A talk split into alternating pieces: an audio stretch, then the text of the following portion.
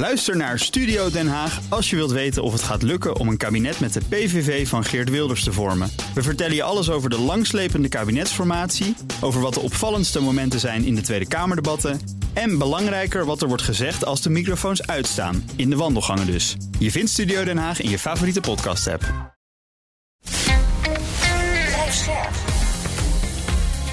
BNR Nieuwsradio.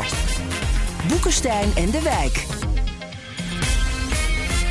Hugo Reitsma. Welkom bij Boekenstein en de Wijk. Het is woensdag, dag 637 van de oorlog in de Oekraïne. Peter Weininga valt in voorop. We komen straks te spreken natuurlijk over Israël en Hamas en het bestand. Maar Peter, mag ik met jou eerst beginnen bij het Oekraïnse front? Ja, er wordt op dit moment op veel plekken langs dat 1300 kilometer lange front eh, gevochten. In het noordoosten bij de stad Kupiansk, waar de Russen proberen die stad weer in handen te krijgen, omdat daar een spoorlijn richting Rusland ligt, wat dus een bevoorradingslijn zou kunnen zijn. Bij Bakhmut wordt er nog steeds gevochten. Uh, daar gebeurt eigenlijk qua uh, verandering van het front niet veel. Dan bij Avdivka, dat is ongeveer 13 kilometer west van de stad Donetsk, uh, wordt voortdurend gevochten. de Russen proberen Avdivka in handen te krijgen. Dat lukt eigenlijk nauwelijks of niet zelfs. Dan in het westen van Saporizhia wordt nog steeds gevochten. Mm -hmm. Men heeft daar ten westen van het dorpje Robotine uh, wat vorderingen gemaakt, uh, de Oekraïners althans. maar veel ehm, ja, heeft het niet om het lijf. het meest interessante plek op dit moment is aan de oostkant, zeg maar de linkeroever van de rivier de Dnipro of de ja. Dnieper. Ja. tegenover net noordwest van de stad Gerson, bij het plaatsje Krinky. Daar, wordt, daar hebben de Oekraïners een behoorlijk bruggenhoofd gevestigd, zoals dat heet. Uh, zijn ze met veel troepen aan land gegaan, ook zwaarder materieel. Daardoor is de Russische artillerie wat teruggedrongen en uh, minder goed in staat om bijvoorbeeld de stad Gerson te beschieten. Mm -hmm. uh, maar er wordt ook heel hevig gevochten. Oekraïne zetten daar heel veel drones in en ook hun eigen artillerie. En ik denk ook dat HIMARS daar een woordje meespreekt. Um, maar de Russen zetten ook heel veel luchtmacht in, die met lange afstandswapens buiten het bereik van de Oekraïense luchtverdediging uh, proberen de Oekraïense troepen te bestoken. Hm. En je merkt dat de Russen eigenlijk een beetje in paniek zijn over wat daar gebeurt. Hm. Uh, dat merk je aan de elkaar tegensprekende functionarissen. Uh, minister van Defensie die doet alsof het allemaal niks voorstelt. Russische mailbloggers die er heel anders over denken. Um, ja, men is duidelijk in verwarring over wat daar gebeurt. Men had dit blijkbaar niet verwacht. En ja, weet je, dat maakt het een hele interessante operatie op dit moment. En hoeveel Oekraïnse soldaten zitten daar nu? Weet je dat? Dat is moeilijk uh, in te schatten, maar dat moeten er zeker een paar duizend zijn. Um, ja, en uh, Oekraïners hebben de afgelopen maanden eigenlijk al heel veel prikacties uitgevoerd. bepaalde incursies ook gemaakt. In Krinky waren ze eigenlijk al een paar weken bezig. Maar er is door de Oekraïners althans niks over naar buiten gebracht. Terwijl satellietfoto's heel duidelijk aangaven dat ze daar zaten. Um, ik denk dat de Oekraïners hebben gekeken naar um, op welke plek kunnen we dit het beste doen? Waar zijn de omstandigheden het best? Waar is de Russische verdediging het zwakst? Waar is de oever het meest geschikt om aan uh, zeg maar een oversteek uh, te maken? Um, en toen ze eenmaal het gevoel hadden dat er uh, kans op succes erin zat, hebben ze het naar buiten gebracht vorige week. En nu vindt daar een behoorlijke veldslag plaats. En zou dat dan kunnen zijn om ja, Russen weg te lokken op andere plekken en ze voor dilemma's te stellen? Of zit er mogelijk meer in, uh, potentieel nou, in, zou je denken? Ik, ja, ik denk zeker dat uh, uh, een van de doelstellingen is om de Russen inderdaad een groter probleem voor te schotelen. Dat wil zeggen dat ze hun verdedigende troepen moeten verdelen hè, over die fronten. Um, daarnaast denk ik ook dat dit misschien wel een een snellere weg richting Melitopol zou kunnen opleveren hm. als de Oekraïners voortgang kunnen blijven maken. Omdat een deel van de uh, stevige verdedigingslinies die de Russen aan de noordrand, uh, zeg maar bij Zaporizhia hebben gevestigd, waar de Oekraïners grote moeite hebben om er doorheen te komen. Al die mijnenvelden. Die, ja. ja. precies. Uh, omdat die met deze operatie voor een belangrijk deel omzeild kunnen worden. Huh. Wat niet wil zeggen dat het allemaal makkelijk gaat worden hoor. Er zullen nog zware gevechten volgen. En die Oekraïnse soldaten die zijn daar dus aangekomen, al een week geloof ik. Hè? En die worden dus hevig beschoten door ja. raketten vanuit vliegtuigen. Die, die moeten ja. zich dus ingraven gelijk. Hoe moet ik me dat voorstellen? Ja, inderdaad, dat is precies wat je zegt. Die moeten zich ingraven in, uh, om, om zich daartegen te beschermen. Uh, Russen bestoken ze met zware glijbommen. Dat zijn oude uh, Russische bommen met soms wel een paar honderd kilo springstof aan boord, waar ze vleugeltjes aan gemaakt hebben. Die door hun straaljagers kunnen worden gedropt op een grote afstand van, het, van het gebied, zodat ze buiten het bereik van de Oekraïnse luchtverdediging ter plaatse blijven. Ja, en die bommen die kunnen 60 kilometer afleggen ongeveer voordat ze bij een doel komen. Worden GPS gestuurd of um, GLONASS gestuurd, hè, want dat is het Russische equivalent van GPS. En uh, ja, die, die kunnen veel schade aanrichten. Ja. Arjan, heb jij zicht op uh, wat er verder in de lucht gebeurt? Ben jij weer vandaag weer onze raketten en drones man? Ja, er zijn, Rusland heeft 14 uh, Iraanse Shahed-drones afgevuurd op Centraal-Oekraïne, Zuidoost-Oekraïne, maar ook het West-Oekraïne. Het is gebeurd tussen 8 uur dinsdagavond en 3 uur woensdagmorgen in de ochtend. Uh, die zijn allemaal neergehaald door Oekraïne, 14. Uh, hetzelfde heeft Rusland gedaan met drie Oekraïnse drones op de Krim. Zijn ook allemaal neergehaald. Er worden dus gewoon heel veel drones neergehaald. Hè? En er is een Russische X-22 raket op de Zaporizhia sector gedaan, maar die heeft zijn doel gemist. En, en we moeten even aan Peter vragen, die weet veel hiervan. Eigenlijk zie je dus nu dat het is een soort droneoorlog, hè? En heel weinig drones komen er maar doorheen. Klopt dat? Uh, ja, uh, dat kun je wel zeggen in ieder geval aan, uh, aan Oekraïnse kant, zeg maar. Dat wil zeggen, Oekraïne is behoorlijk verdedigd tegen drones op dit moment. Um, dat wordt de komende weken nog weer, weer, verder uitgebreid, omdat ze nog meer systemen krijgen die met name goed geschikt zijn tegen het, die drones. Maar drones moet je wel zien als een verbruiksartikel. dat wil eigenlijk zeggen dat je, zeker de drones die natuurlijk van een lading voorzien zijn, nou die maken maar één vlucht en die ontploffen op het doel als het goed is. en daarnaast zijn er ook natuurlijk veel verkenningsdrones, hè, observatiedrones met een camera die in staat zijn artillerie te sturen, maar ook de andere drones aan te sturen. Ook die worden veel verbruikt. Dat wil zeggen dat ze na een aantal vluchten gewoon uiteindelijk door de tegenstander worden uitgeschakeld. En op die manier zie je aan beide kanten van het front dat er enorme hoeveelheden drones worden gebruikt. Hm. Dat zijn, en dan moet je echt uh, alle categorieën in ogenschouw nemen, van lichte drones bij wijze van spreken van het type wat je bij de mediamarkt haalt, tot en met de grote professionele drones die echt van uh, vliegtuigfabrikanten komen, zeg maar. Hm. Dat hele scala wordt aan beide kanten uitgebreid uh, gebruikt. En ja, en uh, daar wordt ook veel verliezen geleden. En ja, weet je, dat is een kenmerk van drones.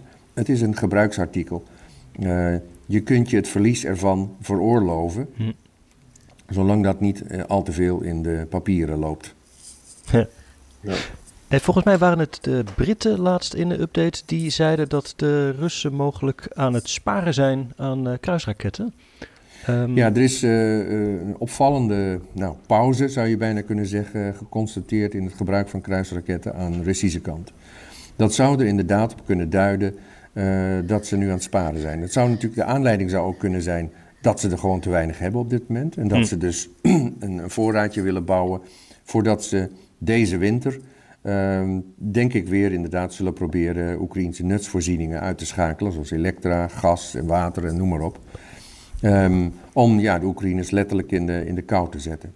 Nou, we hebben gezien dat het vorige winter uh, niks heeft uitgehaald, want Oekraïne bleef uh, heel standvastig.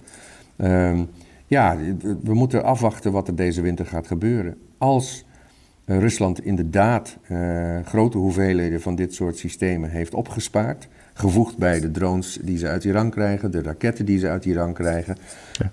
dan zouden ze best wel eens een heel groot luchtoffensief kunnen opzetten en zodanig veel uh, projectielen tegelijkertijd afvuren op Oekraïne dat de Oekraïnse luchtverdediging als het ware verzadigd raakt, uh, dus niet meer aan kan, um, leeggeschoten is of gewoon niet meer kan uh, processen in het radarsysteem. Uh, dat er inderdaad uh, een flink aantal van die projectielen door die luchtverdediging heen dringt en, en doelen gaat raken. Dus dat zou tot grotere schade kunnen leiden. Maar voorzichtig, we weten niet zeker of dit gaat gebeuren. Je noemde Iran, daar hebben de Amerikanen ook weer een zorg over uitgesproken. Hè? Dat die ballistische raketten zullen leveren aan Rusland. Of ja, al hebben geleverd. Ja, er, was vorig jaar eigenlijk ook al sprake van. En uh, sinds die tijd hebben we ze eigenlijk niet gezien. Dat wil zeggen, die raketten zijn niet door de Russen gebruikt. Um, maar um, het zou heel goed kunnen dat het nu wel gaat. Ook omdat uh, er sprake is van dat de, dat de Russen jachtvliegtuigen, relatief moderne jachtvliegtuigen, aan Iran gaat leveren. Dus het zou heel goed sprake kunnen zijn van een ruil. drones zullen ze blijven doen, dan waarschijnlijk in ieder geval de technologie ervan. En mogelijk ook ballistische raketten. Ja, en dat vormt op zich natuurlijk een behoorlijke bedreiging voor Oekraïne. Ja, dat wordt dus gezegd door Kirkby, de, de spokesman van het Witte Huis. Hè? Die heeft zijn zorgen daarvoor uitgesproken. Hm. We hebben ook op gebied van de Amerikaanse steun en ook de Duitse steun is nieuws te melden. Uh, we volgen dat elke dag eigenlijk hè, met die Republikeinen in Amerika. En die steun is dus echt in een impasse. Je weet dat Johnson heeft dus de Israël-steun wel doorgegaan, maar de Oekraïne-steun eruit gehaald. Hè, die nieuwe ja. fractievoorzitter, die leider. En ja, nu staat er gewoon een zinnetje in de New York Times van ja, we hebben nog 100 miljoen uit voorraad dat we dan kunnen leveren. HIMARS. Hè? En dat gebeurt dan dus. En die, dat grote bedrag van 684 of zo, dat is dus in impasse. Ik had dus zelf gedacht dat de Republikeinse senatoren wat zouden doen, maar dat gebeurt maar niet. En dit is natuurlijk vanuit een Oekraïns perspectief heel angstaanjagend wat hier gebeurt. Ja, je hebt dus eigenlijk nu een pot van tientallen miljarden, hè? die is bijna op. En dan moet er een nieuwe pot worden klaargezet. En daar, dat houden de Republikeinen tegen. Ja, ja. ja er zal dus ook Duitsland moeten worden, inderdaad.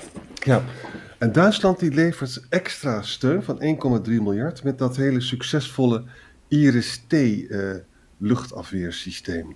Ja. Uh, en dat, is, dat werkt heel goed, hè, Peter? Dat is een heel effectief systeem, inderdaad, ook tegen uh, kruisraketten. Um, en uh, um, ja, weet je, juist op, op het moment dat iedereen verwacht dat de Russen weer zullen beginnen met een winteroffensief met, met kruisraketten, is het van groot belang dat dit soort systemen in grotere hoeveelheden voor Oekraïne beschikbaar komen. Ja.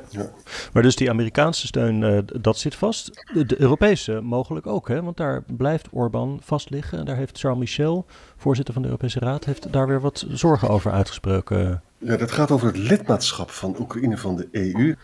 En uh, je weet dat daar werd dus heel veel over gesproken. En ook door von der Leyen heel op, in optimistische toon. Hè? Maar Michel is vandaag in Kiev en die heeft gewoon eerlijk gezegd: we krijgen een hele moeilijke meeting. Hè? Uh, omdat natuurlijk Orbán heeft een brief geschreven en die wil wel misschien de onderhandelingen beginnen, maar hij wil natuurlijk een vetorecht behouden. Mm -hmm. En, uh, en Slowakije, ik zou ze ook zomaar natuurlijk moeilijk kunnen gaan doen. Dus ik ben een beetje bang dat die top die er aankomt, half december meen ik, mm -hmm. dat, die, dat die geen doorbraak zal laten zien. En dat gezamenlijk met met de ontbrekende Amerikaanse militaire steun, dat is natuurlijk geen goed nieuws. Ja, volgens mij gaat dat dus waar Orbán tegen is, gaat over lidmaatschap en die nieuwe meerjarensteun die uh, in Europa wordt uh, besproken. Dus ja. dat zit allebei vast op het moment. Ja, een bedrag ja. van 50 miljard geloof ik uh, in totaal. Ja, dat zit op dit moment ook vast. Ja, weet je, met Orbán moet gewoon onderhandeld worden. Uh, Orbán heeft natuurlijk een aantal problemen met betrekking tot de EU. Hè, bepaalde fondsen die voor Hongarije bestemd uh, zouden zijn, die zijn door de EU bevroren. Ja. Uh, vanwege, vanwege, de rechtsstaat. Ja. De rechtsstaat, inderdaad, de bedreiging van de rechtsstaat in Oekraïne. Uh, een aantal banken die betrokken zijn bij de betalingen voor gas waardoor de Russen wordt geleverd. Hè, Hongaarse banken staan op de zwarte lijst. En Orbán heeft in feite gezegd, die fondsen moeten natuurlijk vrijkomen, die moeten naar Hongarije. En die banken moeten van de zwarte lijst. En ik denk dat op dat moment pas weer met Hongarije valt te praten. Dus uh, in feite is dit uh, natuurlijk een opmaat naar onderhandelingen waar men uiteindelijk denk ik ook wel uit zal komen.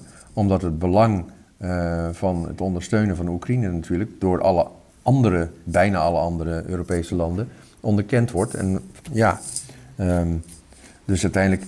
Uh, en ja, en er alles wat aan wordt gedaan om te voorkomen dat staten daadwerkelijk gebruik maken van hun veto. Mm -hmm. In het verleden heeft men altijd door onderhandeld, net zolang tot nou ja, de bezwaren van de staat die dan met een veto dreigde, uh, tegemoet gekomen waren. Ja. Het zou wel heel treurig zijn, jongens, als het ten koste gaat van die rechtsstaat uh, in Hongarije. Hè?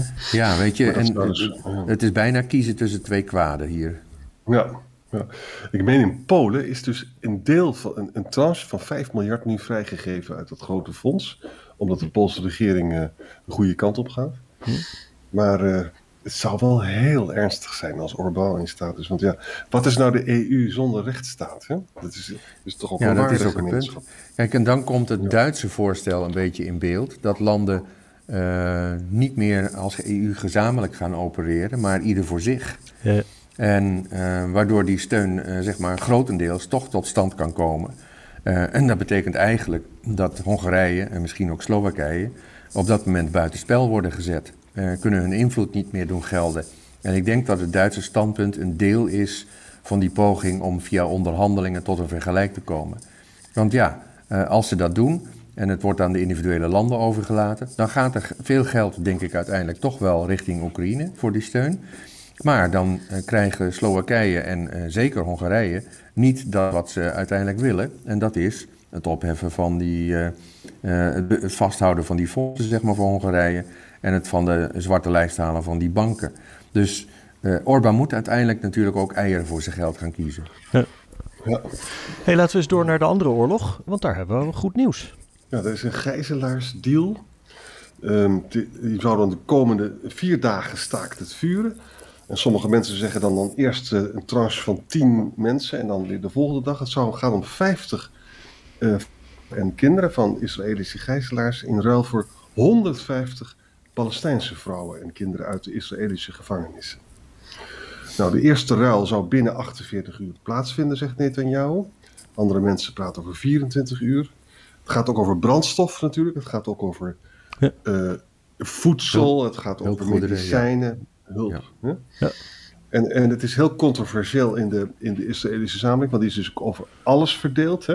Er zijn demonstraties van mensen die vinden dat er veel meer gijzelaars vrij moeten maken en dat daarom ook uh, de Israëlische regering uh, vriendelijker moet zijn naar de Palestijnen, zeg maar. Hè?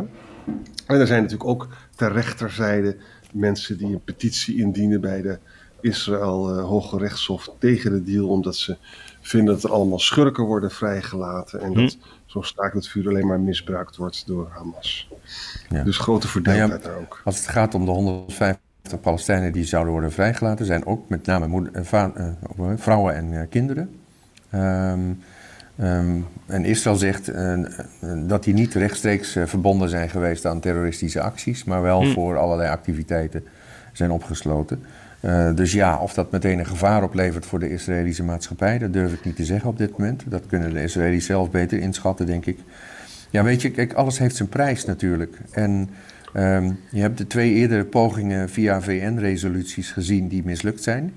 Um, en dat snap ik ook wel, want uh, tenminste vanuit de Israëlische optiek, omdat er niks tegenover stond natuurlijk. En wat wint Israël nou bij een staakt het vuur die wordt opgelegd door de VN, waar voor hun niks tegenover staat. Ja, ja. Uh, nu staat er de vrijheid van 50 en misschien wel meer gijzelaars tegenover, want in feite heeft Hamas ook aangegeven, voor elke dag dat de uh, staakt het vuur wordt verlengd, komen er nog eens extra 10 gijzelaars vrij. Dus ja, um, dat zou mogelijk uh, nog kunnen leiden tot iets. Het is wel zo dat Netanyahu al heel duidelijk heeft aangegeven... kijk, met die staakt het vuren is de oorlog niet voorbij. Want wij hebben onze doelen nog niet bereikt. Ja. En wij gaan door tot onze uh, doelen zijn bereikt. Nou, hoe we dat precies, uh, zeg maar, uh, meetbaar, hè, concreet moeten zien... Ehm, ze willen Hamas in feite van de kaart vegen. Dat wil zeggen, ehm, denk ik, Hamas kan militair geen bedreiging meer vormen voor Israël... Ja, als je het dan hebt over 24.000 strijders, uh, dan heb je nog wel even te gaan natuurlijk. Het is de vraag dus of ze daadwerkelijk uh, van plan zijn 24.000 strijders uit te schakelen. Of dat ze op een gegeven moment denken van nou, nu hebben we genoeg schade aangebracht uh, aan, aan, de militaire organisatie van Hamas. Nu zijn onze doelen bereikt. Maar ik denk dat het nog niet zover is. Weet je wat ook interessant is, Peter? De, we hebben dus die ratio's nu 1 staat tot 3. Hè? 50 Israëlische vrouwen tegenover 150. In het verleden zijn er ook uh, uh, gevangenenruil geweest, hè? gijzelaars. Die... En toen was er geloof ik één Israëlische soldaat, ja. Galit heet die geloof ik. Gilad Shalit, ja. ja. en, en, en, en er gingen 1500 of zo. Ja, of ja, 1000, meer, ja. dus het ratio is anders geworden. Huh? Ja, ja weet je, ja, maar goed. Geworden. Je, je kunt hier natuurlijk geen pijl op trekken. Je moet het van geval tot geval bekijken. En het ligt maar net aan hè, wat, wat hebben beide partijen erbij te winnen. Uh, dan wel, wat zijn de risico's voor beide partijen?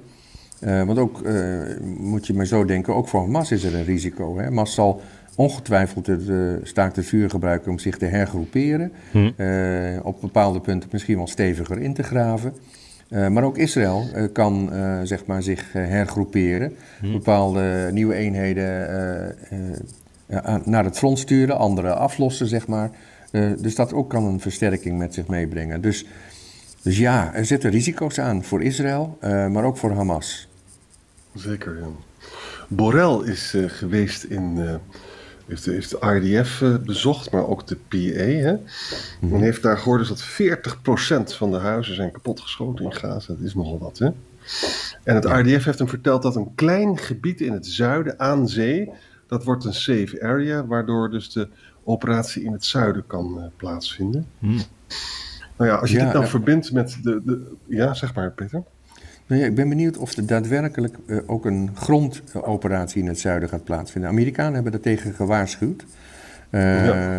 uh, omdat natuurlijk heel veel mensen uit het noorden van Gaza naar het zuiden van Gaza zijn getrokken, mm -hmm. hè, bij Khan Yunis. Um, Israëli's geven aan dat ze vermoeden dat de leiding van de militaire vleugel van Hamas nu in Khan Yunis zit. Ja, dat betekent dat ze dus daar wel naar binnen zullen willen gaan. Mm -hmm. uh, maar tegelijkertijd, daar zitten honderdduizenden vluchtelingen uit het noorden van Gaza. Ja. Dus uh, als je daar daadwerkelijk uh, met veel geweld naar binnen gaat, dan ehm, zal het aantal slachtoffers, nou ja, verdubbelen uh, op zijn minst.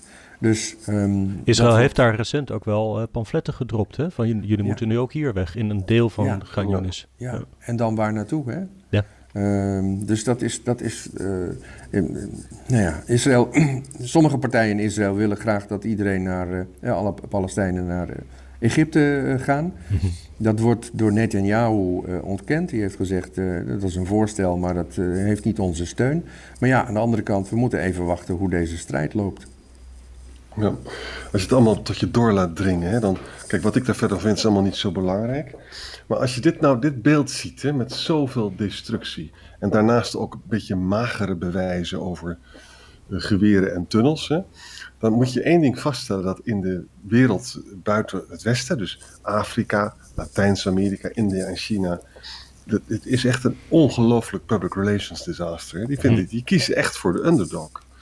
En, en ja, met andere denk... woorden, dit, dit, ja, dit betekent dus gewoon dat de erosie van de macht van het Westen wordt versterkt door dit conflict. Ja, de Noord-Zuid tegenstelling wordt vergroot, inderdaad. Ja. Uh, ik denk ook, ja, ik weet niet of Hamas zover heeft doorgedacht, maar ik vind, uh, als je kijkt hoe ze dit hebben gepland, even los van de gruwelijkheden die ze hebben gepleegd, dan is het een, een, een meesterlijke zet geweest.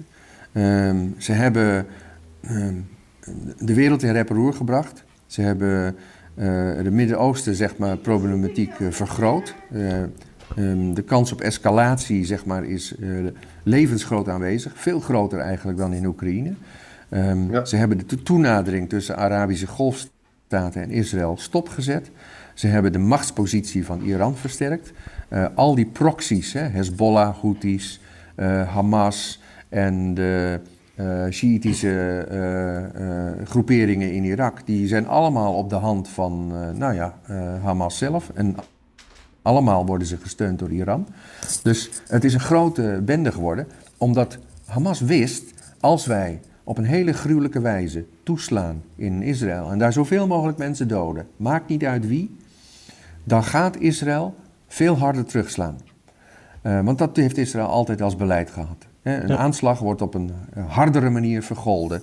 Nou, dus als je 1200 doden op beestachtige wijze afslacht en je neemt ook nog eens 240 gijzelaars mee, dan gaat er heel hard worden teruggeslagen. En daar is dus op ingecalculeerd, want dat gaat veel slachtoffers kosten. Dat wist Hamas van tevoren. Die zijn ook bereid die mensen gewoon op te offeren. En ja, en dan gaat de wereld op de hand van de Palestijnen zijn, uh, want dat is de underdog hier.